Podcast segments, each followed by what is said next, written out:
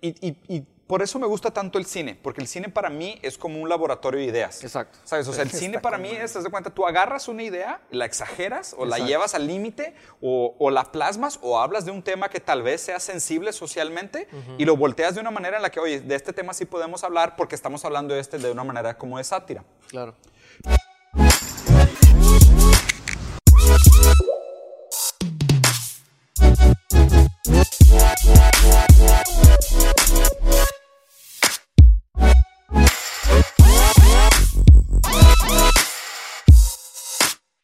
¿Cómo están? Vamos a grabar otro episodio de, de Rus Bros. Hoy tenemos una persona que la neta, además de ser compa de toda la vida, normalmente Dávila está atrás de las cámaras, pero la verdad es que teníamos pendiente este, aventarnos esta conversación. La verdad, eh, hay algo muy cool desde que empezamos esta, esta idea de, de hacer este podcast. Siempre fue pues, conversaciones que ya teníamos con nuestros amigos, o sea, cosas de las cuales ya hablamos, ideas que ya teníamos, simplemente lo que estamos haciendo es grabarlas, ¿no? Y digo, ¿quién mejor que tú, güey? Porque, pues, digo, somos de los, de los amigos densos que nos quedábamos tarde después de que todo el mundo se iba a platicar de temas relevantes.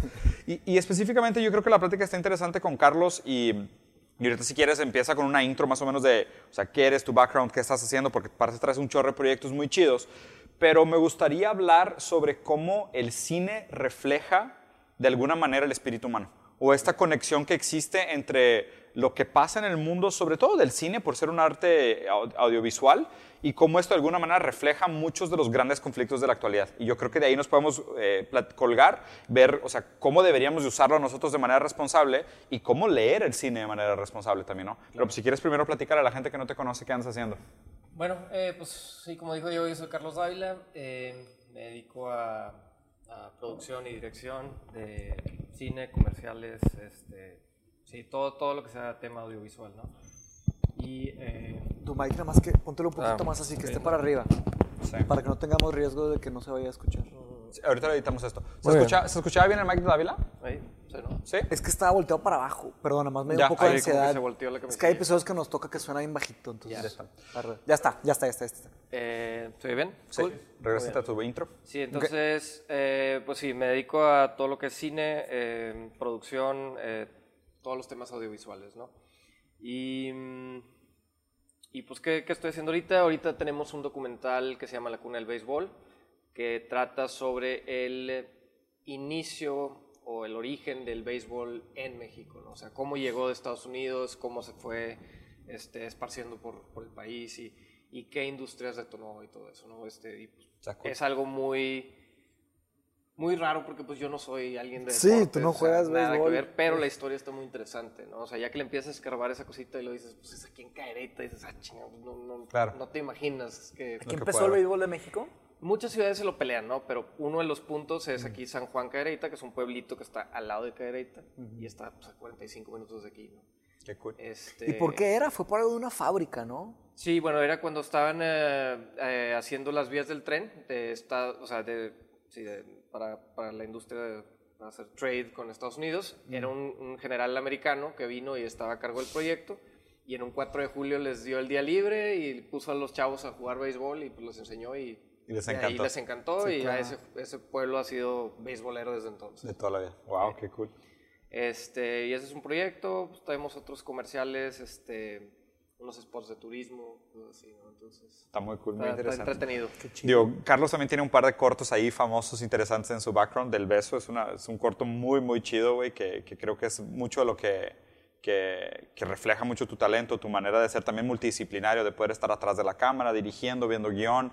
Eh, colaboramos también en un corto que hicimos para uno de los libros que publiqué hace Ah, un par sí, de años. food design, sí. estaba muy cool sobre la idea de, de cómo la comedia funciona como la comida funciona como un mediador social para interactuar a la Comedia. gente. La Comedia. comedia. Ahí tienes una güey. palabra. Mi siguiente empresa, güey, Foodlosofía y Comedia. Y Comedia. Güey, así se va a llamar mi siguiente programa de comedia con Mau Cocina de todo, güey. Hazlo, güey. Do it. Comedia. Aquí salió. You saw it first, Grocery Bros. Ya ves, dicen que los lapsus son la realidad, güey. O sea, solo Está chido. cuando te equivocas de palabra dices realmente lo que querías haber dicho. Está chido. La idea de los sea, Estuve platicando ahí con Mau Cocina de todo. ¿Y qué también. Sí O sea, ahí, ahí le pl- pues, platicando también de un proyecto que queremos levantar, desarrollar. Ahí luego te lo platico también. Sí. Pues, de hecho, tú que eres de comida, estarías, estarías bastante bien para Ey, eso. está pasó? haciendo algo sobre Tiene comida, que ver con cosas de comida, entonces Me ahí gusta, te me gusta mucho la idea. El caso es que hemos hecho un par de colaboraciones súper interesantes. Ah, pues de hecho aquí está el libro donde está el, ahorita enseño el, el Sí. capítulo que hicimos contigo. Eh, quería platicar hoy sobre, sobre esta idea de esta relación de doble espejo entre que el cine nos refleja y nosotros nos reflejamos en el cine. Y siento que aquí hay un diálogo bien interesante y últimamente he estado muy clavado con el tema. Digo, todos, todos somos amantes del cine, o sea, los tres somos súper cinéfilos. Ya o sea, nos surgía hacer un podcast de Sí, cine. nos surgía hacer un podcast de cine, o sea, tanto mainstream como dark y cosas Sí. súper nicho, güey, o sea, siempre nos ha gustado mucho. Me gustaría tener esa conversación, no sé cómo empezarla, podríamos escoger de que una película o un tema o una manera o un Yo tengo una de película esto. para empezar interesante, A que es ver. ese concepto, que es la Inception, de Christopher Nolan. la película Inception, Sí, hay una interpretación que vi en internet muy padre, que es que este es como que una... La- es una película sobre cómo se hace una como película. una alegoría sobre las películas. Sí. Sí. que es como un sueño y el tema de que, bueno, en una parte de Inception es de que si te das cuenta que estás soñando empieza a temblar todo, Sí. como que se cae la realidad. Pero, pero, te, pero ¿te acuerdas de la explicación completa? Más o menos, Ahí la va. verdad. la- Yo, yo sí, porque que me era- encanta. Cada uno de ellos Sí, era cada- un... Se supone sí. que cada uno de los personajes de Inception es un personaje importante del cómo se hace una película. Ok. ¿ok? Entonces se supone que Leonardo DiCaprio, que es el que, el, el que invita a la gente a sus sueños, o sea, porque todo pasa en su subconsciente, es el director. ¿ok? Porque él es el que organiza a todos los demás. ¿no? Hay uno que es un actor. Eh, hay una que es la, la, la que hace El escenografía. productor es el japonés. El productor es el, japonés porque él es el que paga. ¿sabes? El que to- paga, que hace la está fiesta su- que- está sumamente interesante. Cada uno, hay un asistente de cámara, o sea, todos tienen un papel así clave como tal cual los papeles que tiene una persona de hacer una película. Y, y la premisa interesante de Inception es, ¿te has dado cuenta que cuando sueñas no, no te acuerdas exactamente cómo llegaste Cómo ahí? empezó. ¿Cómo empezó? Simplemente de repente estás atrapado como en este dilema Apareciste y apareciste ahí y estás ahí. Y, y la otra que dice Mateus es, en el momento que te empiezas a dar cuenta que estás soñando, todo tiembla. O sea, todo se empieza a desmoronar. Porque a partir del momento que dices de que, ah, pues vi un cable de una persona colgado, o de que, ah, ese choque se ve bien falso, ya. o esa, esa línea no estuvo cool, nadie diría O eso en un la vida efecto- real. O se nota el bigote de Superman tantito ahí. Sí, y dices de que todo está mal. Ya está, está bien interesante esta idea como de, o sea, hay, hay un arte por detrás de cómo hacer películas y gran parte de este arte es hacer sentir a la gente que eso es real, Claro. que todo está sucediendo, ¿no? Entonces, ¿y cuál es, tu, cuál es tu take de esta idea de ficción contra el realismo? Pues mira, eh, pues como el cine, ¿no? O sea, es, es- depende del tipo de cine que quieras hacer o lo que estés haciendo, ¿no? Porque pues el cine de entretenimiento es una cosa, el cine de arte es otra y luego Claro. ya pues, De autor Documental. o es documental. documental más realista, lo que sea, ¿no? Pero pues por ejemplo, a mí se me hace muy interesante ver una película, por ejemplo, como Roma también. Que, Sí. que, pues sí es un tema social y pues eso sí es medio art piece la movie, ¿no? Sí es de arte. Definitivamente Bueno, bastante piece. de arte, de Sí. hecho. No la vi. Eh, Sí. es, es vela, pero tienes que verla En, en el en cine. una sala de cine. en el cine porque lo importante de esa película es el sonido. El sonido te hace la Sí, película, si no, no. Y es lo No, raro pues, que dices porque escogieron ese formato de Netflix, de streaming, para hacer algo tan para rico. hacer algo que va con el audio. Sí. Pues tal vez para el mensaje, para que se... No Pues sé. tal vez, pero No, no, digo, sé. Yo, mira, yo sí la vi en, en el cine y Sí, me dijiste, la de que lloré una- tres veces en la película. Órale. Te Sí pega. está bien intensa. sí está bien pero luego la ves en la tele y es como que eh, está lenta. Ya. no se siente y en el cine sí se siente. Entonces, te digo, eso es lo padre también del cine, de que tiene que ver con el audience que lo estás viendo, porque es, pues, es una experiencia colectiva. Claro. Este, pero bueno, hablando sobre que, que cómo imita la realidad o si afecta y todo eso, este, pues es una, una película que, que reveló una verdad social mexicana, que digo, ya todos era sabíamos, pero lo la tenían. puso en evidencia, ¿no? Sí. Sí. Y, y, pues por algo también ahora esta chava, la, la Yalitza, este, pues explotó tanto, porque nunca, nunca habíamos tenido, o había habido pocas personas, este, pues indígenas que hayan sobresalido, ¿no? O sea, muy pocas. Que han tenido ese protagonismo. Exacto, pero pues eh, con ella lo, lo potencializó y reveló ciertas verdades de la cultura mexicana que están súper... Estigmatizadas, Hay una, están hay ahí una fra- hay una enterradas. frase, hay una frase que me encanta. Digo, no, no vi Roma, entonces no voy a comentar específicamente sobre el Sé de qué se trata y leí reviews, pero me dio flojera la película. La empecé a ver en Netflix y me aburrió mucho. Es que por, es el, eso. por, el, por el medio. El medio era el equivocado. Pero te soy sincero, hay una frase que me gusta mucho que es: eh, Lo obvio pasa desapercibido precisamente porque es obvio. Exacto. ¿Sabes? Y siento que ese es mucho de los temas de, a menos de que estas cosas que para nosotros son obvias se hagan un talking piece, o sea, se hagan una pieza de conversación Claro. a través del cine, a través del arte, a través de una protesta, a través del- de, un debate, lo que sea, a menos de que hagamos de estas cosas obvias algo evidente, siguen siendo obvias. Y el problema es que a lo obvio no le ponemos atención, precisamente porque es obvio. O sea, porque tú lo tomas como algo más de tu contexto de la realidad no cuestionable, no entras a detalle de lo intrínseco, de lo, de lo, de lo Controversial. complejo, de lo paradójico, y, y- y lo dejas tal cual, lo dejas Claro. como algo más obvio de tu día a día, a lo cual no le dedicas tiempo de, de- de intelectualización. Eso es uno de los motivos que yo, por el cual yo pienso que el, el mejor director vivo hoy es Yorgos Lantimos. Ah, Este- está ¿El de Mother? increíble. ¿Quién es? Está increíble. increíble su trabajo. ¿Es el de Es el Mother? de The Lobster. ah, es el de Lobster. The Lobster, The Killing of the Sacred Deer y The Favorite, que ahorita salió la favorita, que fue nominada a Oscar. ¿La vi o no la vi? No me acuerdo si vi The Favorite. Bueno, esas tres películas, para mí, la que más me gustó fue The Lobster, pero también The Killing of the Sacred Deer está Es increíble. la que si no te enamoras te transformas en un te animal. transforman en un animal, Ah, te mandan a un hotel. Está Pero es cool. que ahí te va su premisa, está increíble. Me puse a ver un chorro de análisis y muy pocos videos de YouTube te podían realmente analizar, porque lo veías y decías, no, no es suficiente, está, Está bien muy Sí. Pero encontré un video buena. que es una entrevista con él y él, y él dice esto. Él dice, cuando tú ves una película, ya estás viendo una construcción artificial. O sea, va a haber una luz, va a haber un diálogo, Un ya. Entonces, ya no es, la ya no es este, algo orgánico. Entonces dice, entonces dice, entonces yo ni siquiera voy a intentar hacerlo real, lo voy a hacer extra Absurdo. falso, a- a extra absurdo. Entonces, no sé cómo le hace su técnica de dirección, pero sus personajes hablan de que, hola, Diego, ¿cómo estás? Tengo ganas de tomarme una coca. Y luego un silencio bien awkward. Sí. Luego, ¿qué se va a hacer? O sea, ¿sabes? Como que... Sí, sí, sí, está bien que- extraño. Y luego las emociones y las cosas que dicen son bien incómodas y dices de que, ah, no, está, está Las increíble. relaciones entre el, pla- el personaje de, de, Sí. de Colin Farrell Es Colin y Farrell. Colin Farrell con la esta chava Rachel. Weisz de hecho, está es ella, rarísimo. es Rachel Weisz, es la misma de The Rarísima. Favorite. Ah, sí, claro, Es la chava de pelo negro. de ella. Sí, está sí, sí. rarísimo y es brutalmente honesto. Sí. Brutalmente crudo. O sea, Sí. él, él, haz de cuenta que él agarró la, soci- la sociedad y, la, y el individuo y le quitó una, dos, tres, Layers. cuatro máscaras, cinco máscaras y te lo pone en la Tú cámara. sí la viste, la movie. Sí, The Lobster sí, pero la vi hace mucho, ya no me acuerdo, güey. La vi Re- cuando recién salió. aviéntatela voy a- otra vez. voy Si la vuelves a ver ahorita dices, y qué de, cosa y tan The Kill of the- ¿Tuviste The Killing of the Sacred Esa no la he Deer? visto ni la de The Favorite La, tampoco. la tienes que ver. Ma- ah, Ve antes de Killing of the Sacred Deer. Está que The bien rara, sí. Es un... No quiero ni decirles de qué se trata, pero es un niño súper creepy que hace cosas bien raras y, y te incomoda. ¿Tú ya la viste? Sí, ya. Bueno, una... aquí, Sí. Haz de cuenta que... Es un, o sea, dice cosas bien, bi- bien bizarras, bien extrañas y actúa de maneras incómodas que te quedas de que, "Ah, ¿qué, está, qué está haciendo este niño? O sea, está... Y es una familia, y luego hay una construcción, y luego hay violencia, hay cosas bien raras, pero, pero sí, o sea, agarra, la- agarra la esencia humana y te la pone así, pum. Y ese sí director tiene el talento de, de como que hacer esas interacciones eh, raritas, awkward, así como tú dices, este, plasmarlas de una manera que, que- que te hace pensar Te de pone a que pensar. en la situación en la que están los personajes, ¿no? Y dices, ¿qué, qué es esto? La de O The sea, Lobster para mí es la más evidente. Sí. De hecho, la, la- la- la- la crítica social de The Lobster es esa presión social para casarse, Exacto. que tenemos mucho en Latinoamérica, Que en es como, Europa un- y que así. es como una está- bomba de tiempo. O sea, si Ajá. no lo haces a tiempo, ya te quedaste. Exacto, como la- el concepto de las mujeres quedadas y la madre, o sea, está grueso eso. sí. Y lo tenemos bien latente aquí en, en América Sí, Latina. y, y es, y es el tipo de cosas que, o sea, que, me, que me gusta el cine, que el cine tiene esa capacidad de decir, de poner en evidencia eh, estas cosas que están en el, en el común, ¿sabes? Que reflejan algo que parece que es una verdad callada que compartimos. Hace poquito leí un artículo bien interesante que decía, ¿por qué están tan de moda ahorita las, las películas de zombies o las series de zombies o esta fantasía distópica de los zombies? ¿Y por qué antes estaba tan de moda los vampiros? güey? Claro.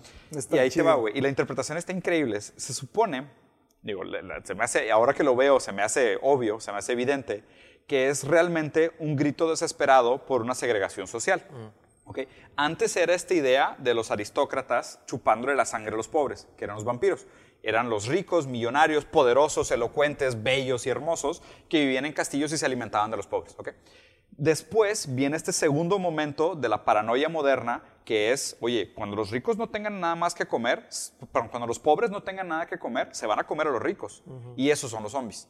¿Sabes? O sea, los zombies son el grito de la, de la desigualdad social diciendo, estamos hartos de que nos traten como carne y ahora nosotros nos los vamos a comer a ustedes. Entonces se invirtieron los papeles de el aristócrata que se alimentaba de los pobres y ahora los pobres persiguen a los, a los ricos. Claro. Pero lo interesante es esto, si te fijas, o sea, Los todo el números. simbolismo está ahí. Todo el simbolismo está, está construido, o sea, desde Bram Stoker, o sea, todo el simbolismo está construido. La opulencia, eh, los bienes raíces, el capital, y después está, ¿sabes? La mugre, la ropa rasgada, los males olores, la comida La podrida. falta de pensamiento. La falta de pensamiento. Sí, de ¿Sabes? educación, Los ¿no? ignorantes, pobres, burros y pendejos se van a venir a comer a los ricos, Claro. ¿sabes? A los últimos grandes embajadores de lo que era la gran cultura humana. Y está bien interesante cómo, o sea, por detrás de esto hay una realidad, que es la desigualdad entre clases, Claro. que ya existía y ahora está existiendo de otra manera y viene para acá. Y de ahí salen otras películas bien interesantes, Elysium, District 9. Sí. O sea, que, Sí. que son películas que, o sea, tienen un trasfondo y,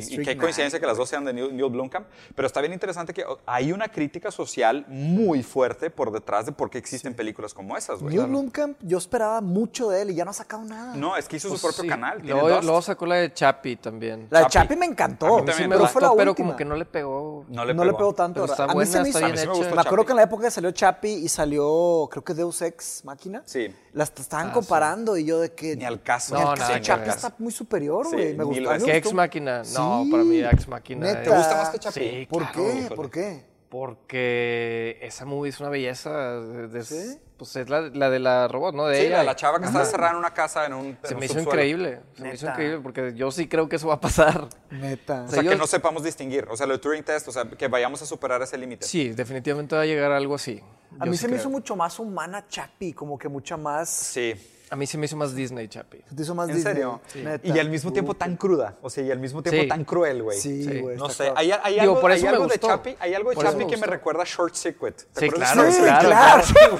Lo, O sea, lo yo miraba- goofy del character Sí, de Chappie te es que- recuerda seguro se, se inspiró Es que eso es lo interesante, te soy Como sincero. que pobrecito se lo empinan. ¿Cómo se llamaba el short circuit? El number five. Sí, Johnny Five. Johnny Five. Johnny Five. Johnny Five. me pone bien triste A mí también me pone súper triste de, Johnny Five. cuando lo agarran a unos pandilleros se lo empinan. Por eso, pero es lo mismo que pasa con Y luego Chappie. se pone una Sí. cadena. Pero lo mismo que pasa con Chappie. Ah, sí, pero que ahí mohawk. Que se y pone mohawk. Y por eso mismo, por eso mismo, a mí también me gusta más Chappie que Deus y Ex Machina. Igual es por eso. La gente, la gente tiene como esta paranoia y no, no, esté no está completamente mal fundamentada de que la inteligencia artificial viene a sustituirnos o viene con intenciones malignas. Claro, claro. Cuando realmente tal vez la inteligencia artificial va a nacer y va a pasar por una etapa muy naive, muy primaria, Claro, muy inocente. Y a lo mejor, ¿sabes qué? A lo mejor nosotros cargamos con esa perversión que proyectamos como forma de miedo a la capacidad que tendrían las a ser máquinas de malos. aliquinarnos, O sea- cuando tal vez la inteligencia artificial va a nacer con una pureza, güey. Es que eso es con lo una que- inocencia. Ahí lo y a que lo yo mejor veo es que nosotros los que vamos a vamos a ser- los que vamos a pervertir. los crueles contra las máquinas Y por eso se me hace Chappie pervertir. más Por, legítimo. por eso amo Chapi, porque Pues es que en Chapi- esta movie también hacen eso, nomás que ella se logra escapar. En Deus Pues sí, Ex. en Deus es sí, que bueno, sí, es que sí, la sí, tratan sí, sí. bien. Es Exacto, que la la, tienen tratan bien como mal. prisionera Sí, y es la sí, versión no sé cuál. Las tengo que ver otra vez. Ahora que ya estudié inteligencia artificial, las tengo que ver Pero, otra vez. pero está inteligente. Es- es- me gusta mucho esa premisa de decir. Y, y- y por eso me gusta tanto el cine. Porque el cine para mí es como un laboratorio de ideas. Exacto. ¿Sabes? O sea, el cine para mí es, te das cuenta, tú agarras una idea, la exageras o la llevas al límite o, o la plasmas o hablas de un tema que tal vez sea sensible socialmente y lo volteas de una manera en la que, oye, de este tema sí podemos hablar porque estamos hablando de este de una manera como de sátira. Claro. Pero, y, y creo que, que aquí vamos a llegar a un, a un temita importante, ¿no? O sea, acaba de salir el corto de la película de Joker, del, del Guasón, ¿no? O sea, digo, es de mis personajes favoritos. de- Espero que esté buena. yo también, güey. Ah. Es de mis personajes favoritos de toda la historia, güey. Amo, amo Joker. O sea, no mames, o sea, es de mis personajes favoritos. Y esta nueva viene con Joaquín Phoenix y lo están humanizando mucho, ¿sabes? O sea, siento que pasamos del mitos de Joker, que algo padre del Joker es que nadie sabe cómo Que llegó no hasta ahí. sabías, Y que- exacto, Que, es estoy algo muy importante para el personaje, que siento que de ahí es donde, se- cuando tratas de explicar demasiado de dónde viene la locura de, Sí. una, de un personaje, se pierde ese, ese vínculo místico que tenías que él, porque lo padre de no saber es que tú te puedes relacionar, porque dices, oye, pues a lo mejor tengo Te cosas en común. No, y, y lo padre del Joker, eso, eso era, ¿no? The Era que. Era todos esa- los psiquiatras no podían este, diagnosticarlo, porque de hecho hasta decían que era. He's super sane. Sí, claro. Entonces, Neta, Es- súper es- lógico. está de- no, está el que demasiado llegó sano. es tan el problema. sano que él ve que la sociedad está podrida y por eso la quiere destruir. Sí. O sea, él es Uh, el contraste. Sí. Sí, él es la antítesis de la social. Y eso era lo padre, pero si Sí. te lo empiezas a explicar y te dan de que, ah, porque no sé qué le pasó a esto, y dices, ah, pues ya me Sí. quitaste el mystery. ¿no? Claro. Pero a y- ver, sí va a ser súper fiel al cómic, obviamente. No sé. ¿A qué cómic? No se sabe. ¿Y a, y a qué universo? Lo que pasa es que hay millones de historias. Bueno, pero dentro de, hecho, DC, se, su- se supone el, el canon, ¿cuál es el canon del Joker? o ya Joker- no hay Joker un canon. es un personaje sumamente Es que no hay mucho, O sea, No hay un- mucho. a Joker No es como de- Bruce depende, depende de cuál Wayne. respuesta quieras, pero le han preguntado sobre su pasado y él dice, yo veo mi pasado como un multiple choice. O sea, sí, es, es bien complejo como personaje. Él, él mismo Pueden hacer su 10 pasado. películas de Joker y Sí, contar claro. 10 historias. No, y de hecho, lo- interesante-. Por eso el Joker de de Suicide Squad es otro Joker. Es otro Joker. Y de hecho, y pues el de Batman es- Begins es otro Joker. El Dark Knight es otro Dark Joker. Este- está interesante esta idea de. Digo, pues obviamente, los cómics siempre tienen como esta incongruencia de contar las mismas historias muchas veces y siempre como reinventarse en el canon. Sí. ¿no? Pero ahí está lo padre. Siempre reflejan la modernidad. Claro. O sea, reflejan lo que estamos pasando ahorita. Mm. Checa cómo el Joker de los 70s tuvo un accidente químico. Sí. Y era como una xenofobia. Sí, que se caía y se Sí, salía todo blanco. Sí, pero lo interesante es eso. Lo interesante no es lo que es, es lo que refleja. Claro, claro, ¿Sabes? Entonces, el Joker en su momento reflejaba la xenofobia que teníamos contra la industria, que era, pasamos por una época de sobreindustrialización y el Joker que cayó en desechos tóxicos se transformaba en esta figura pseudo, pseudo caótica, güey, que cuestionaba la realidad. Hoy es más la idea de Killing Joke, que es todo el mundo está a un mal día de volverse loco. ¿Por qué? Porque la, porque la modernidad enloquece. El estrés Exacto. y el capitalismo. La modernidad la- por sí sola es suficiente para enloquecerte. No ocupas químicos. Exactamente, entonces la idea era, el Joker de antes era el Joker que cayó, en, o sea, que necesitó algo externo, físico, mutación genética, para transformarse en esa figura del caos, en ese agente del caos. Cuando hoy el Joker que vamos a ver en la película nueva, vato, tuvo un día de estrés, güey. Es la sociedad la que lo creó. La sociedad, la, la sociedad Claro, lo creó. es el zeitgeist de la sociedad. Y ahí, lo que y ahí miedo. obviamente viene la pregunta, porque para mí lo padre de Joker es el arquetipo, ¿sabes? Es el arquetipo de la figura, o sea, es el mitos. Es esta idea de hay, hay un causal, hay una causa, hay un vehículo y hay una conclusión. ¿Sabes? Y en este causa, vehículo, conclusión es donde está construida la figura del Joker, que es, él es el dedo que le ponen en la cara al, a la, a la hipocresía de la modernidad, ¿sabes? Y, y en cada momento que se cuenta la historia de Joker es como si Joker estuviera poniéndonos el dedo en la cara de son unos hipócritas y no se dan cuenta. Claro. Y lo interesante es que hoy el zeitgeist de la humanidad decidió contar la historia de Joker a través de la locura postmoderna. O sea, en esta idea de un día cualquiera es suficiente para que te vuelvas un asesino serial. Y lo chistoso es ahora lo que estamos hablando, que ahora la sociedad en sí rechaza a este proyecto que critique la sociedad y la misma sociedad lo está rechazando porque dicen que es el hombre blanco o- Que, que violento. Que, que especi- que específicamente, o sea, la crítica hoy que tienes, o sea, salió el tráiler de Joker y la gente lo empezó a criticar de que, híjole, está bien, o sea, entendemos, es un personaje padre, pero neta necesitamos otra historia de un hombre blanco que por tener un mal día se vuelve un asesino en serie. O sea, como, como haciendo una historia de, ay, otra vez vamos a hablar sobre los problemas del hombre blanco, ¿sabes? Siendo que siempre son los hombres blancos los protagonistas. Las y ahí, víctimas, sí. y ahí es donde está mi cuestionamiento. ¿No es más poderoso hacer esto a través de la figura más genérica del mundo? Porque pues, se supone que la mayoría de la humanidad son hombres blancos, ¿no? ¿No es más poderoso hacer esta crítica Debatible, ¿no? desde el más general? ¿No es, no es debatible? O sea, ¿qué sería el Según hindú? yo podría ser debatible. No, pues o sea, por Pues que ahorita numbers, no, el, el habría, que, asiático. habría que definir Asiático. hombre blanco. Asiático o hindú. Tez- sí, ajá, tez- exacto, exacto. Tez, tez blanca de sexo masculino. Pues habría que checar. Pero mira, a Ah, mí, pero, es- ah, para, pero el mí, chino no es blanco? para mí ese es el Pues si problema. consideramos un chino blanco, pues. Digo, habría que definir. Ok, sí, habría, habría que definir. Claro. Lo que me refiero es, o sea, no de origen africana, o sea, porque se considera como una minoría, y por otro lado, sexo masculino. que Caucasiano, sí, Caucasian. Sí, cauca- ni siquiera caucasiano, Es que porque ahí estás no. hablando de europeo. Me explico. Sí, es, Bueno, está demasiado raro ok, lo que sea.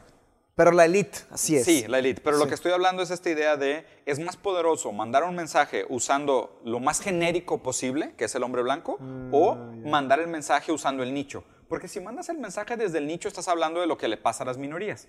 Y, Mm. y creo realmente que lo poderoso de la historia de Joker es decir, cualquiera.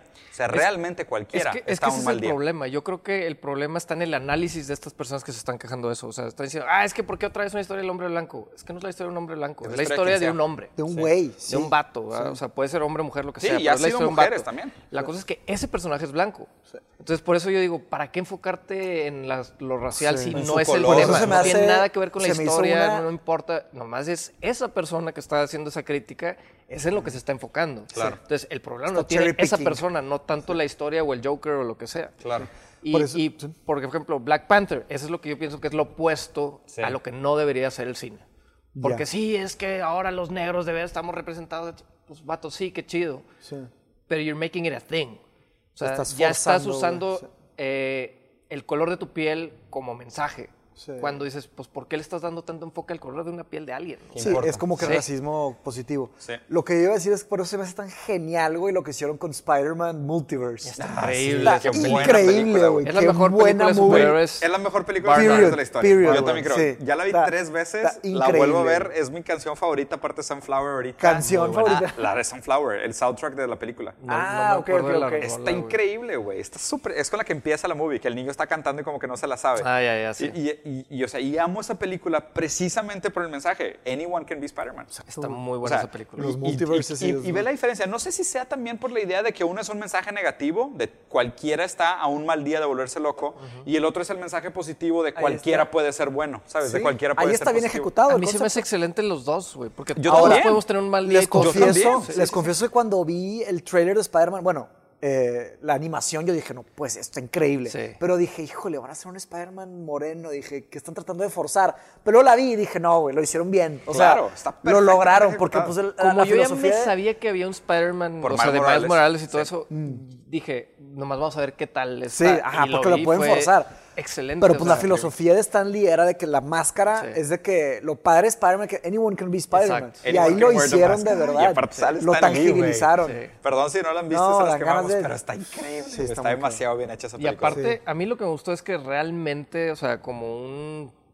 piece of film, o sea, como un proyecto de cine, está bellísimo. O sea, la animación está impecable, güey. Se, se nota que tomaron un riesgo los de ese estudio, el que la haya hecho. O sea, yo sé que Sony, pero, o sea, obviamente debe, debe haber una productora, una casa productora que hizo la propuesta. Está increíble ese proyecto, o sea, y que Sony haya tenido la visión para ver de que Hay valor a- aquí. algo tan diferente, yo le entro. Mis Sí, respetos. que le apostaron. Mis respetos, Yo, sí. yo- yo también creo que hay mucho mérito ahí. Lo, lo que, lo que está interesante de todo esto es, a fin de cuentas, el tema latente que está por detrás de esto es el racismo. ¿Sabes? O, la- o estas, Discriminación. estas- o discriminación. O el- Sí, o- discriminación. Específicamente porque estamos hablando de raza, pero sí estoy de acuerdo que más genérico aún es el tema de la discriminación o de las minorías. ¿no? Y creo que, o sea, lo bien logrado que está Spider-Man y lo mal logradas que están otras películas como Black Panther, que estoy de acuerdo contigo, que se volvió más como un... ah, se volvió más como una, como una pieza activista Exactamente. más que mérito artístico, ¿sabes? Porque Y la bien, verdad no está tan buena. no está tan buena. No. está tan A mí buena. no me Avengers. Avengers, la que salió de este, o sea, la última de Avengers Sí. de, o sea, La Ultron. Ultron, no, no, no la de Ultron, la- después, la de Infinity Wars. Infinity Ah, Wars, Infinity Wars, está un millón de veces mejor Esa está que- buenísima. Está Sí. buenísima Me esa película, es una obra Sí. de arte, güey. Sí. O sea, tiene, no sé si son tres horas, pero te estás así Sí. Todo el tres tiempo. horas, güey. Sí, y el final está perfecto. Sí, el final está encantó, increíble. güey. A mí El- también me gustó. Thanos es Pero increíblemente pero regresando, inteligente, güey. O sea, Bueno. lo, lo inte- lo inteligente que es tratar de hacer cine. Porque ahí, y ahí, es donde, ah, ahí es donde me duele la vida. güey. Siento que muchas de estas películas que hoy, por ejemplo, inclusive Green Mile, ¿eh? O sea, ¿se llama Green Mile? No, Green Mile no. The Green Book. The Green Book. Inclusive Green Book que ganó Oscar es una buena película. no es bien, mala. es un está Driving Miss Daisy de Estoy de ahorita. acuerdo A mí me a mí me Daisy. Es, es un Driving Miss Daisy con un tema, o sea, volteado de discriminación racial. que Y está A mí. Lo que no me gustó, A mí también. Lo que no me gustó, vanilla, lo que no me gustó fue la actuación de Aragorn, güey. La neta le faltó, güey. ¿Tú De crees? Viggo Mortensen.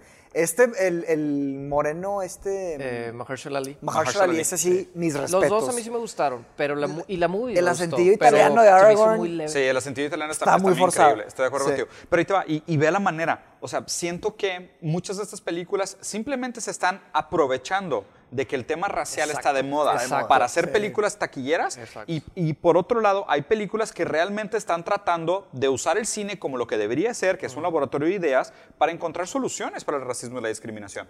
Porque, o sea, para mí lo que está más interesante es que Spider-Man Into the Spider-Verse es una película que tiene una tesis para cómo solucionar Sí. el racismo mucho más fuerte Sí. sin tratar de serlo que Green Book, que habla simplemente de esta idea de tolerar por tolerar de una manera forzada y artificial con la excusa de vender tickets. Exacto. ¿Sabes? Que es como que ah, ahí, ahí, ahí es donde está para mí el problema del cine moderno hoy. Que es esta idea de no trates de, no trates de hacer un statement racial cuando realmente lo único que quieres hacer es vender boletos. Exacto. Más bien, trata de vender boletos, trata de entretener a la gente. Y, by the way, ¿por qué no le metes por ahí algunas tesis de cómo debería ser el discurso racial?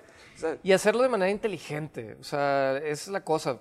Volviendo a Roma, por ejemplo. O sea, no la viste, pero, y no te lo voy a contar, pero tiene, es una protesta toda Sí, la película sí está muy bien. a ciertos temas sociales, a- al PRI. En toda la película ves el PRI por todos lados y lo ves en lo jodido que está todo lo, cuando están las, Sí, las- claro. Pues la los emblemas de del PRI. ¿no? Entonces, todo eso está ahí. Eh, esa es una manera muy inteligente de hacer esos, esos, esas protestas sociales, ¿no? Sin tener que es de que esta película es sobre protesta social, pues no, güey. O claro, sea, güey, porque se vuelve... Ahora, se vuelve a, mí me, a mí me molesta un poco ese, o sea, ese tema de que, que haz de cuenta, el, el cine de autor, yo, yo llevé una clase de cine allá en, en- cuando, cuando hice mi primer año de filosofía, estudié filosofía y European Literature, literatura europea, y había una selectiva y metí cine. Entonces estudié la, qué la cool. historia del cine, estuvo increíble, güey. Veíamos movies, pero veíamos películas desde las de blanco y negro, la historia del cine, o sea, la fuimos elevando. Y estudiamos al cine de autor. ¿Qué, ¿De qué te ríes? No, me acordé de la frase de Sisek, de que le están preguntando a Sisek de que está, está revisando un- una biblioteca antigua de cine y de que Sisek agarra un, un- un DVD y dice que Oh, this. esta, esta película es una vieja película francesa sobre el incesto, es de una historia hermosa entre el amor de una madre y un hijo. Me gusta y la guarda. I like this, this, this is nice. This is nice, I like it. Sí, Sisek, güey. Ese vato se quitó las máscaras de Lo amo, las que Es sean. que lo güey. adoro, lo adoro, güey, no te puedo Le explicar. vale, Es mi persona bueno, favorita en el mundo. Volviendo a ese güey. Este. Madre, ¿a qué iba, güey? Ah, ya, el cine de autor. ¿ok?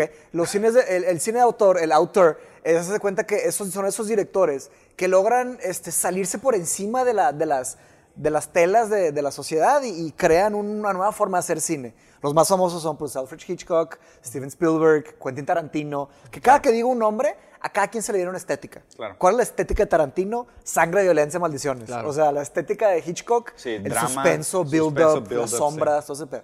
Entonces, este, y Nolan, Nolan es de mis favoritos. Ah, sí, es yo mi- es mi- amo a es- Nolan. Y, y Yorgos Lantimos es cine de nuevo autor, favorito. mi nuevo favorito. No sé si todavía no ha pasado a Nolan. Nolan No, todavía no. tiene. No, es que la prueba del que- tiempo, Nolan la ha pasado. Ahora, mi pregunta es esta: el rol del cine de autor es eh, avanzar con el cine, ¿no? Crear nuevas formas, que re- Desafiar los. Exacto, desafiar los límites. Pero ¿Tiene que adaptarse a- a- al posmodernismo, por ejemplo, en este caso? ¿Tiene que hacer películas feministas, sí o no? No creo, no, para nada. O sea, Yo el cine de te- autor así, pues, como yo lo puedo describir vilmente es, Ajá. Pues es una, haz de cuenta, eh, un estudio hace una movie y contrata un director, ¿no? Mm. Pero el cine de autor es que el director está haciendo su proyecto. Claro. Ok, O sea, que le es- mete es su de que creatividad. esto es lo mío. Sí, creative Este, freedom. Podrá creativa. también luego ir a Universal y lo que ponen a hacer Harry Potter, lo que quieras. Mm. Pero esta otra película, esa es, ese sí. No, y tiene una visión. Es- es- exacto, Es pero el- es algo propio, ¿no? Yo, O sea, yo, tam- yo también creo que ahí está la diferencia. Y es un poquito lo que hablábamos de qué es el arte. Sí. ¿Sabes? Porque el problema es, hoy hay, hay una ambigüedad enorme entre lo que es el cine como un canal de entretenimiento, como un negocio de entretenimiento, y lo que es el cine-arte. Sí. O sea, el, cine, o sea, el arte se supone que le trae disconfort a los confortables. O sea, el, el arte se supone que te tiene que hacer temblar el alma, güey. Y el arte no le interesa ganar dinero. Por otro lado es, oye, vamos a hacer una película masiva. Hmm, tienes de dos para ganar mucho dinero. O la haces extremadamente de nicho, indispensable para un target y cobras muy caro y vendes mucho en revenue, o la haces lo más genérica y appealing para todo el mundo para que mucha gente la vaya a ver. O sea, es bien fácil de Pues hacer. volviendo, volviendo a, la, fil- a la- a la visión de filosofía del arte que dijiste en, la- en el podcast pasado, que para los que están escuchando parece que No fue... va a hacer ningún sentido, fue hace un mes. No, por el pasado, fue hace sí, de la semana pasada. Bueno, eh, que dijiste que el, el arte va entre, en donde, entre lo que tú realmente quieres y lo que está La como que necesita. buscando el mercado. Y en medio de eso es donde creas arte.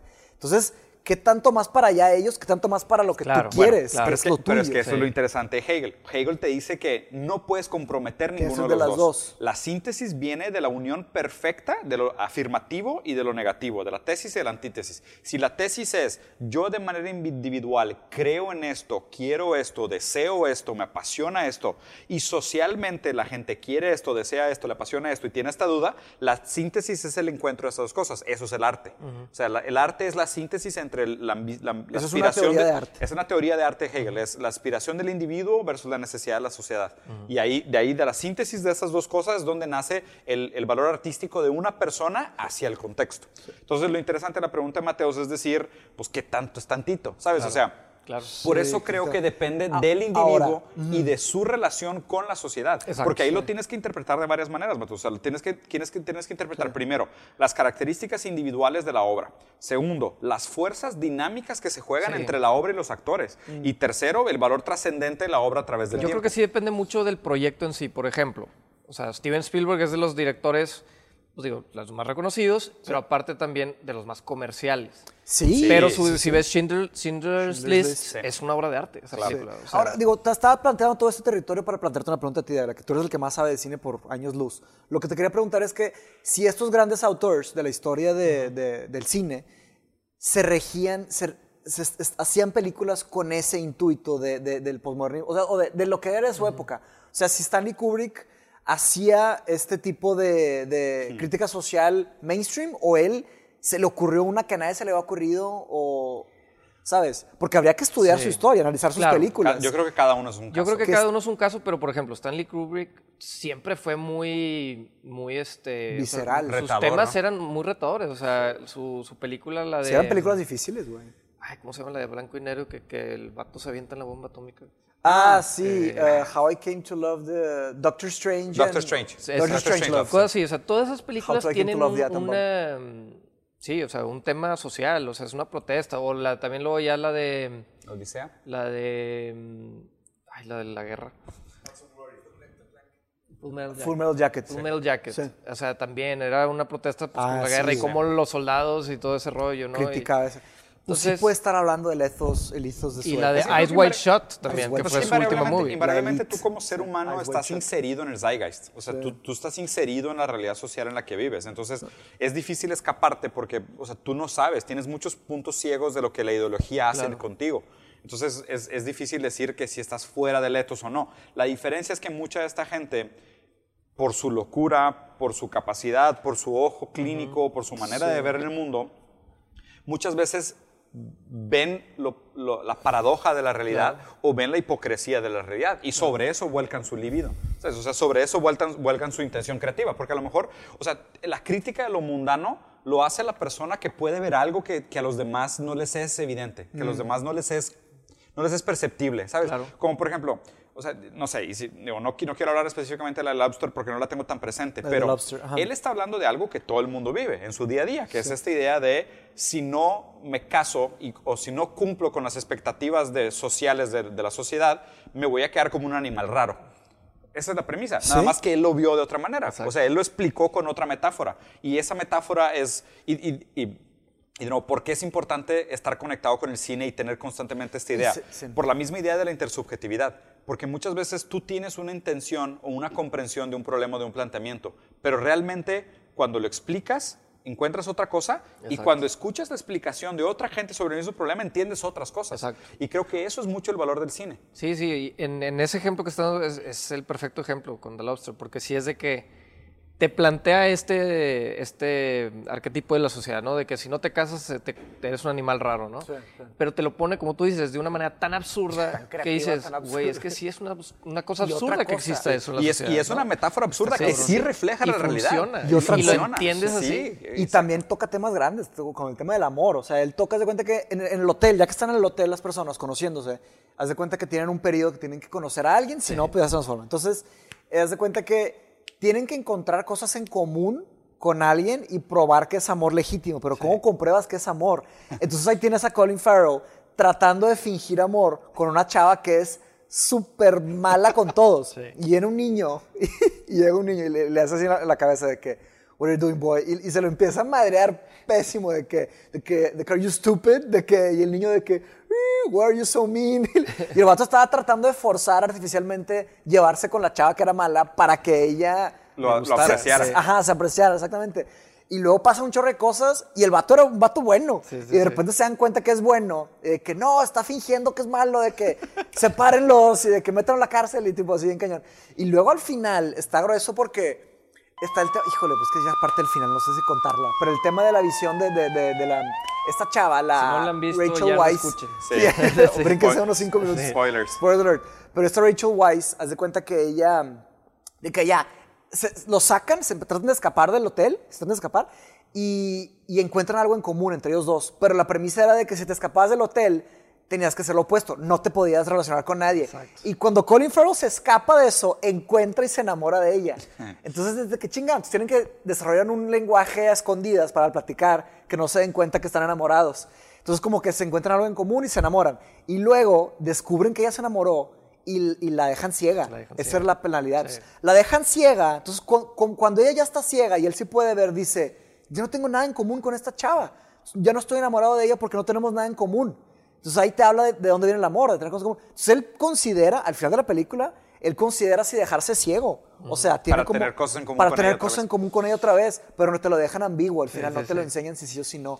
Es muy inteligente ese güey. Está súper inteligente. Sí, la película ese está tipo de, de, crítica, yo le llamo crítica de alta definición. O sea, hay críticas de que Wakanda y de que o sea, es, que, a eso es lo que voy de la falsedad es de, low, low, resolution o high resolution. Te metes al corazón del corazón de la raíz del problema. Ahí es donde está el cine de autor bien lo contaste sobre Wakanda sobre Wakanda hay una crítica que me encanta que acabo de leer que es lo, el absurdo de el absurdo de la existencia de una ciudad fantasiosa como Wakanda. O sea, te dicen de que, por ejemplo, eh, la arquitectura es completamente europea.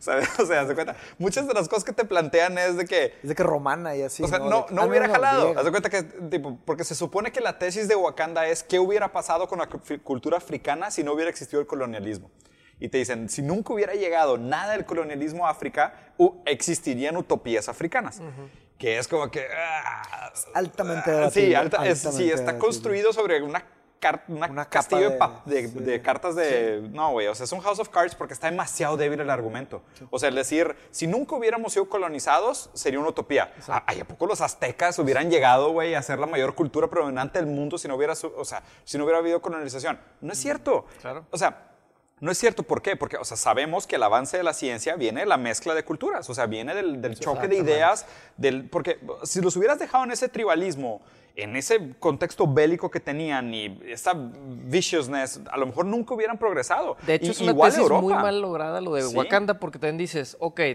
tú estás tratando de levantar tu voz porque es minoría y te, te oprimen, lo que quieras, pero lo que estás planteando es la segregación. Que se cerraron. no, te mezcles y nosotros somos superiores porque no nos hemos este, mezclado. Sí. Güey, pues eso es el racismo, ¿no? Eso es el racismo. Ese es exactamente el, punto que, sí. es exactamente el punto que estás tratando de no, negar. es que lo estás poniendo con un vato negro. No, lo estás poniendo para ti. En lugar de para mí es para ti. Exacto. Imagínate una película tipo Wakanda, pero todos son blancos. Debe de haber. Hay muchas sobre la Segunda Guerra Mundial.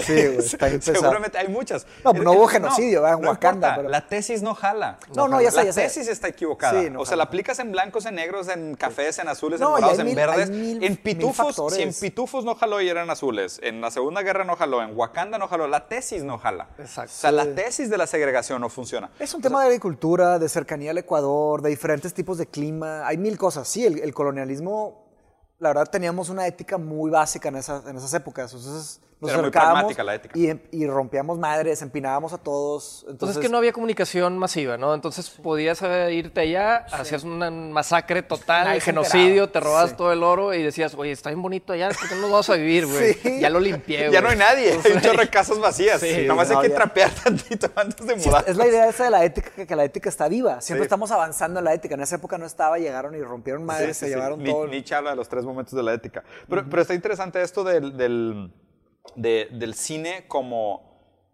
Y, de hecho voy a regresar, hablando un poquito más como de medios audiovisuales. La campaña esta de Gillette, que, habla de la masculinidad tóxica, ¿okay? que habla de tipo de los hombres de verdad y, ¿sabes? Todo este estereotípico, estereotipo idiota de, de, la masculinidad tóxica. Cuando, y, y ahí para mí es donde está una de las mayores hipocresías de la modernidad.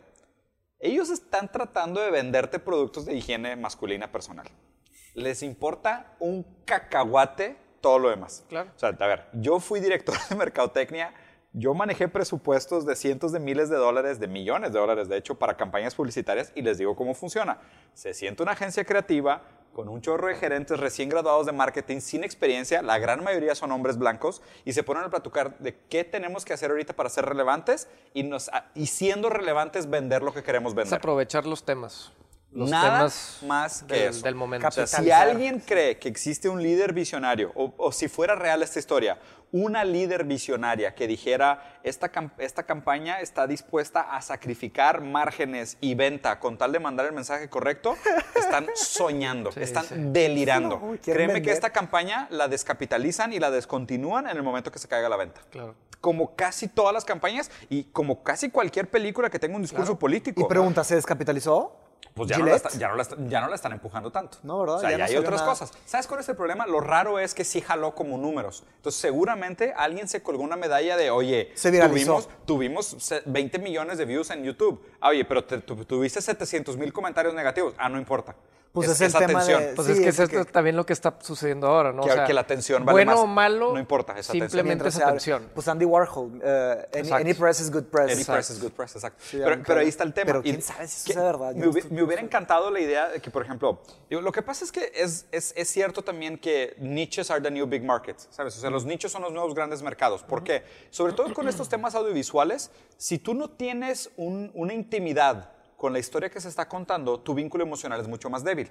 Entonces, por ejemplo, yo estoy seguro que es verdad que cuando empezaron a hacer todo este tema de superhéroes decían, oye, pues 99% de los superhéroes son güeros altos y mamados, güey. Claro. O sea, y estamos dejando de fuera a mucha gente que no se identifica con ninguno de estos superhéroes. Y los, los escribieron hombres blancos. Mamados. O sea, Mamados. perdón, pero así era. Eh, no está tan mamado, pero... Sí, hombres blancos creativos. Sí, exacto, Con mucha exacto. imaginación. Mamados No, no, no, pues sí, pero, pero mamados, o sea, en esta idea del superhombre, ¿sabes? Claro, o sea, claro. con, con superpoderes, con, Sí, con sí. exageraciones de la realidad. Y lo que está interesante es que se dieron cuenta de que, ah, hay un nicho para estas películas de minorías. Claro. Entonces empezaron de que, ah, pues tipo, la, la- del afroamericano. Tipo, ¿qué vino primero? la- ¿El huevo o la gallina? De que, sí, o sea, se están guiando por... Por eso me molesta, pues es güey, que Lantimos- eso, ¿no? Por eso me molesta que Lantimos hizo The Favorite, cabrón. The Favorite es postmodernista totalmente, güey. Ponen a los güeyes como unos pinches pendejazos que no hacen nada y las viejas son unas super ultra chingonas que dominan todo el imperio. Y si ves la historia, que los que dominaron los imperios, pues eran los vatos, eran los generales, eran los, los dictadores, o sea, pues, no los dictadores, pero pues los monarcas, los reyes, o sea, ¿sabes? Entonces como que es una versión postmodernista de, de Victorian Age, ¿sabes? De ¿Vieron la de mm, Annihilation? Sí. Annihilation, no. La de... La de esta- Netflix, la, de la- la de los, Sí. la de los clones biológicos o algo así. No, la... Bueno, sí, la de esta Natalie Portman. Sí, que cae Que un meteoro. cae y un meteorito y se hace una sí, sí. burbuja ahí que medio... Y crea un bioma distinto Ajá. donde No se-. Bueno, ¿Está buena? esa movie... Sí, tiene lo suyo. Tiene lo Tengo suyo. muchos problemas con esa película. ¿Sí? Porque la, la lógica también es una película 100% postmodernista y, y aprovechándose del feminismo y todo ese pedo. Entonces, pero cuando te explican la lógica del por qué van un grupo de mujeres solamente. Makes sense. Es. No, a mí se me hizo súper estúpido. ¿Por qué? Porque prácticamente es de que, ah, vamos a hacer un all-female team. ¿Por qué? Porque ya nadie más queda. Ya los vatos se murieron allá adentro. Como que me está diciendo que en todo el, el- el ejército de Estados Unidos Pues que si te fijas, la gran mayoría de los personajes eran de mujeres. mujeres. todas eran mujeres. Todas eran mujeres. O sea, pero, la justificación está bien estúpida. Ya. Pero Dávila, pero, no, al revés. Yo, yo- me hizo súper weak. Ver, pero ¿cómo mira, es? ¿Cómo es? pero ¿Otra vez? Piensa, piensa cómo funcionan las manadas de lobos, que también es un ejemplo que usamos antes. O sea, los primeros lobos que mandan al cañonazo son los hombres, güey. Ve las guerras, la gran mayoría del ejército son A lo hombres. que voy es que mm, doesn't make sense que, ah, ahora puras mujeres y al principio puros hombres. Como que.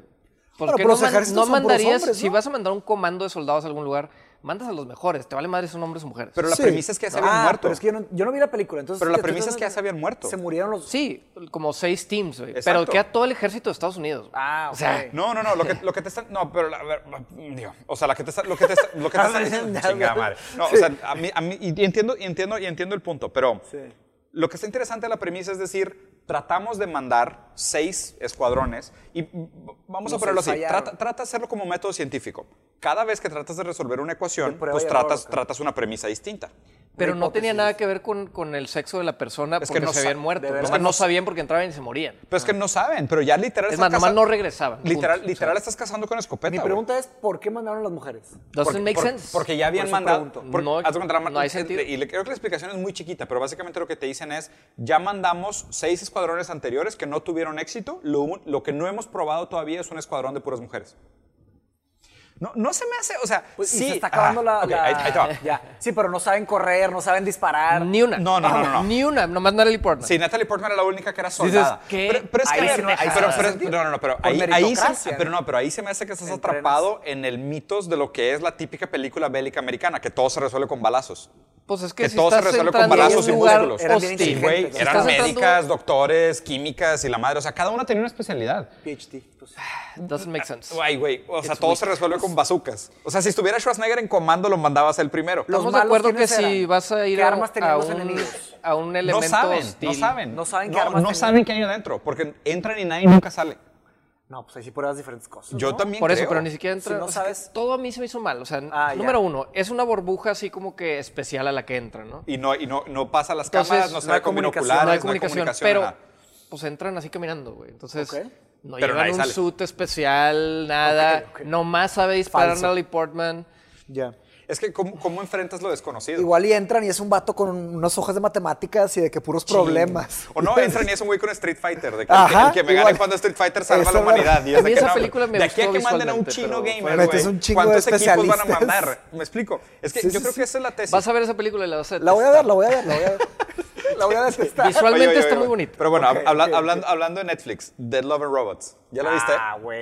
La vi tres veces. Güey, yo también. Yo nomás vi dos episodios No, ayer. hombre, güey. yo una la vi chulada, tres veces es el mismo fin de chulada. semana, la Yo me volví loco, güey. chulada. Está Chulada, increíble. Y me- o sea, me gusta por demasiadas cosas. O sea, si no la han visto, véanla. Dead Love and Robots está en Netflix. O sea, me gusta por demasiadas cosas. Primero, los formatos chiquitos, Sí. increíble. Cortometrajes de 15 minutos de Cortometrajes. animación que tienen que ver con Love, Death and Robots. Increíble, güey. Aparte, la curaduría, amazing. Excelente.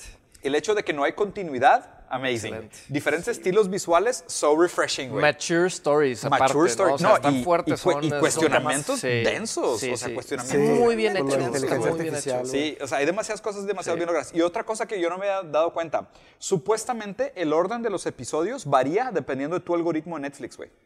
Ah, no, neta. Supuestamente solo el primer episodio es el mismo para todos. Eso no me lo sabía, Yo pero. tampoco sabía eso, güey.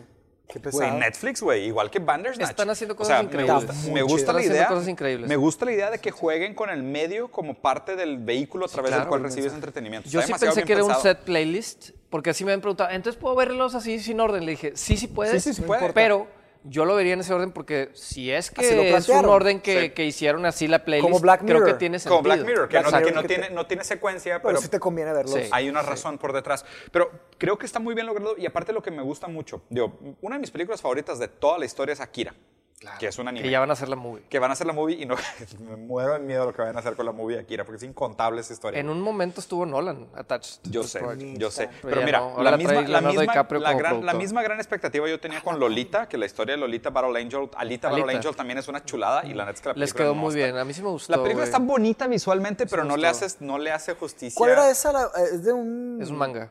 Es un manga. Ah, es la de la manga, niña que era un Que robot. pelea súper cañón. Yo sí súper- ¿Quién tenía- esa película? Robert El- Rodríguez. Ah, no, Robert no Rodríguez. fue Robert Ah, perdón, fue Robert Rodríguez. El productor fue el vato de Alien. Bueno, eh, sí, es. eh, no, James Cameron. Sí. James Cameron. James perdón, Cameron. James Cameron la produce, James Robert Cameron. Rodríguez la La dirige. dirige, Sí, exacto. qué buena combinación. Sí, no, y es una buena película, no Y está, está mala. buena, Pero no le hace no le justicia al tan manga. bien. Sí, y no le fue nada bien. Como le Lana no le fue nada bien. la Ojalá que no se haga la segunda. Yo sí quiero que la hagan. Sí Porque la segunda también tiene mucho potencial. Oye, ¿qué pero bueno, con Avatar, güey? Tengo que preguntar. ¿Qué, ¿Falta ¿Cuándo va a salir, güey? Avatar. Eh, no sé cuándo salga, ¿Un pero pues Van a vienen, ser tres, ¿no? vienen cuatro. Sí. Vienen cuatro. cuatro más. Sí. No, o sea, van a ser cinco en total, wait. una ya salió. ¿verdad? sí, Pocahontas, Pocahontas 2, 3, 4 y 5. Exacto. Sí, güey. No Pero bueno, bueno regresando al tema. Por ejemplo, a mí una de mis películas favoritas de toda la historia, y si no la han visto, véanla, Akira. Akira, O sea, sí, es una caricatura japonesa. Mucha gente le va a hacer el feo porque es caricatura japonesa. Están bien Está idiotas. increíble. Se están Está perdiendo, se están perdiendo una de las películas más hermosas de la historia de la humanidad, güey. Que en su momento fue revolucionaria. Claro. Toda dibujada a mano. O sea, no manches. Arte está increíble. Increíble, güey. Increíble, Y sí. aparte es una película bien interesante El porque soundtrack también. para mí es una película soundtrack. que es lo que tiene que ser el cine. Sí. O sea, es una película donde tú crees que todo el tiempo están hablando de fantasía, cuando realmente lo que está sucediendo entre las escenas muchas veces es más importante que la historia misma.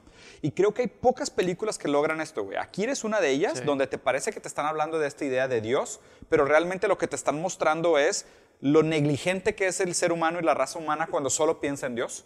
O sea, tú cuando estás pensando en Dios, tienes una negligencia de todo lo demás. ¿Sabes? Y, de- y ahí hay una frase que escribí, güey, que la voy a publicar esta semana. La voy a publicar. Va a salir antes en Instagram que este podcast, eso no tengo problema. Pero es esta idea de cuando tú le das importancia a lo irrelevante, tú eres negligente con lo importante. ¿Sabes? ¿Y por qué? Porque nosotros tenemos una capacidad limitada de atención y foco. O sea, Claro. cuando tú escoges poner la atención a pendejadas, tú estás haciendo negligente con las cosas que realmente te deberían de importar. importa. Y, y esta es la idea de Akira. de la persecución del narcisismo y la, la divinidad tiene en caos a la sociedad. Porque nosotros estamos persiguiendo un Dios que no existe. ¿ok? Y esta es una idea que me gusta mucho de Akira. Y esta idea del cine de tratar de ser subjetivo o solo sugerir el discurso real filosófico mientras cuentas una historia pop es para mí la gran genialidad del cine. Y por ejemplo, otra película que, que es de Cuarón es La Children of Men. Claro, es una obra de Que arte. es esa una película. obra de arte movie, güey. Que es esta idea de tú crees que de esto se trata la película cuando realmente entre tomas ves realmente lo que deberías de estarle poniendo atención. Que, o sea, que hasta la fecha Children of Men es de esas películas Excelente que... película. ah, Children of. Men, ¿cuál era esa? No lo he visto, creo. Children La of- de que en el futuro este, Ya no hay fertilidad. ya no hay fertilidad, las mujeres no pueden tener hijos, entonces encuentran a una morra que está embarazada, entonces este güey la está protegiendo y así. La está tratando de salvar. Pero está súper distópico todo el mundo, se está con- cayendo el la sociedad. contexto es lo más chido. Es como Handmaid's Tale, de cierta manera. Nunca también- la vi, Sí. fíjate. Nunca es Handmaid's que está Tale. muy Te va a buena. gustar Yo he, vi- mucho, yo he güey. visto sí. pedazos y tiene lo suyo, Sí pero... está muy buena, güey. Lo, ¿no? lo Sí ve interesante la, es eso. sí ve la fin, o sea, toda, güey. Pero oye, Akira, qué bueno que lo sacaste. Sí. Cada vez se vuelve más relevante, o sea, Sí. se parece más a nuestra Sí, sociedad de ahorita y es una película de hace exactamente. 20 años. Y- ¿Cu- y ¿Cuándo fue? es- 20, no, de los ya, 90s, más, 30 de los años. Ah, es- 90s. Es Vamos para 91, 30 ¿no? Por ahí. Sí, Sí, sí, es súper esa película está increíble. Y, Y está en aparte Netflix también. visualmente dices, güey, cómo este güey vio el futuro. O sea, Tan, está a, tan a increíble. detalle. Sí, le pegó a tantas cosas, güey, también. Todos los actos ter- de terrorismo social, las broncas, y, y dices, eso Mm. está pasando ahorita. Human editing, o sea, genetic modification, o sea, todo lo que, muchos de los, de los discursos principales de Akira están en la modernidad. Y Akira es de esas películas sumamente mal entendidas. O sea, para Sí. empezar, es de los finales más difíciles de interpretar Sí. de la historia. Sí. O sea, y al- algún día después de que la vean les platicaré eso, de, que- de qué se trata el final de Akira, que mucha gente no la entiende. Pero eh, es una película que merece atención y sobre todo por eso, por la... Por, what, what's shown through the cracks, ¿sabes? O sea, no es... No, no trates de, de- de analizar solo el punto central. O sea, muchas veces en estos detallitos, en estos lapsus, en el contexto, es donde está realmente la información que dices de que, ah, aquí está el tema central realmente que el director quería comunicar. Y es una chulada de Es película. como la escena del, del, del politiquillo, ese chaparrito gordito que, Sí. que- que se muere así con el maletín Abrazado. lleno de lana y todo. El capitalismo, el, El Está, capitalismo. está muy buena esa película. Sí, está increíble, buena. está demasiado bien hecho. Porque son detallitos y te lo van plasmando. Sí, que es, que es lo padre del cine, que de hecho, o sea, creo que da para muchas otras cosas. O sea, inclu- inclusive tenía planeado preguntarles de que si quieren para cierre una película que quieran recomendar, si es que ya no lo hicieron. Wake- Aparte de Akira y Waking Life. Lobster de Akira, Lobster, Sí, platicamos. Waking Life, güey. Es mi película favorita. Waking Life es Wow, Ninguna por mil película- años de no ver esa película. Ya la he visto tantas veces, güey, y la veo de tiempo en tiempo. Waking Sí, Life. güey, sí. Pues de hecho a Javier también le gusta mucho, güey. Le hemos platicado mucho. Este, Waking Life es un, es una movie, o sea, se cuenta que es un personaje principal que tiene como, tiene un sueño y va, a- va- son puros entre monólogos y diálogos y son diferentes personajes y cada etapa de la película tiene pues como un diferente estilo artístico y habla de temas filosóficos y temas de matemática y temas de huma- sociales y humanos. Está increíble. Y, visual- y visualmente es bien bonito. David, Sí. ¿Una recomendación?